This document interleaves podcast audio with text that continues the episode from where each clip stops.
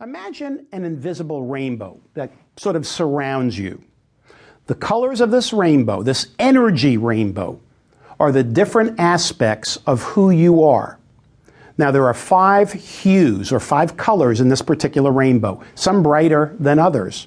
There's your emotional self, your psychological self, your intellectual self, your spiritual self, and your physical self. Together, all five comprise the silent messages that you send out to the world. Now, I have to take a short break, but when we come back, I'll talk about the first color of your silent message rainbow, your emotional self.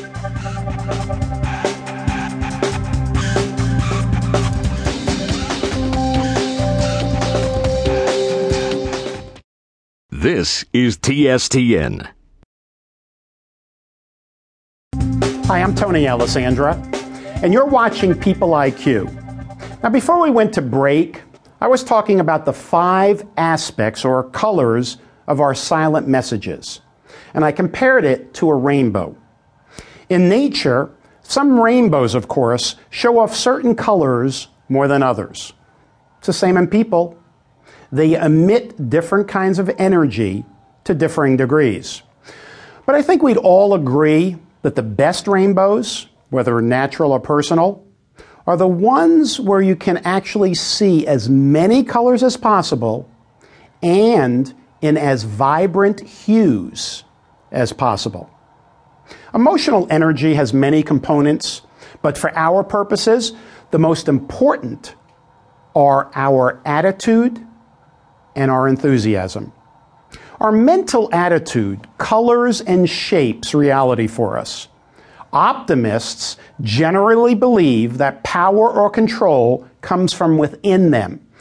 They feel that they're ultimately responsible for their own successes.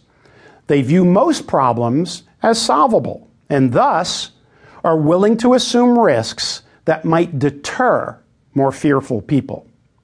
Do you you personally tend to see a cloud behind every silver lining? If so, you're missing out on a lot of things, and probably the best that you can hope for is to remain stuck where you are. In life, whatever we focus on multiplies. Think gloom, you'll find gloominess all around you. But think positively, and you'll be surrounded by opportunities. You generally wear your positiveness inside, but your enthusiasm is how you show it to the world by your face, your voice, and your gestures. Sometimes we feel enthusiastic about our ideas, but we're afraid to show it. But I think the people who influence us the most are those who are able to express on the outside what they're feeling on the inside.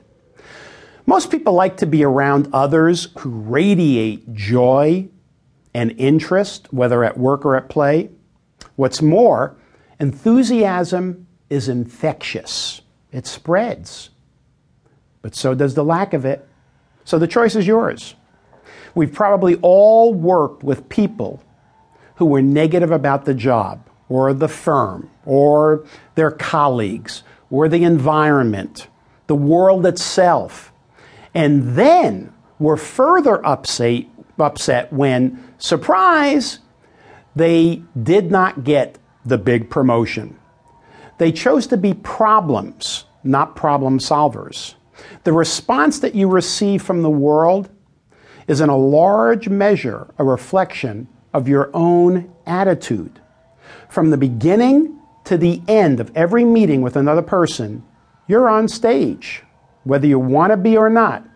You're being evaluated by that other person, whether it's consciously or subconsciously.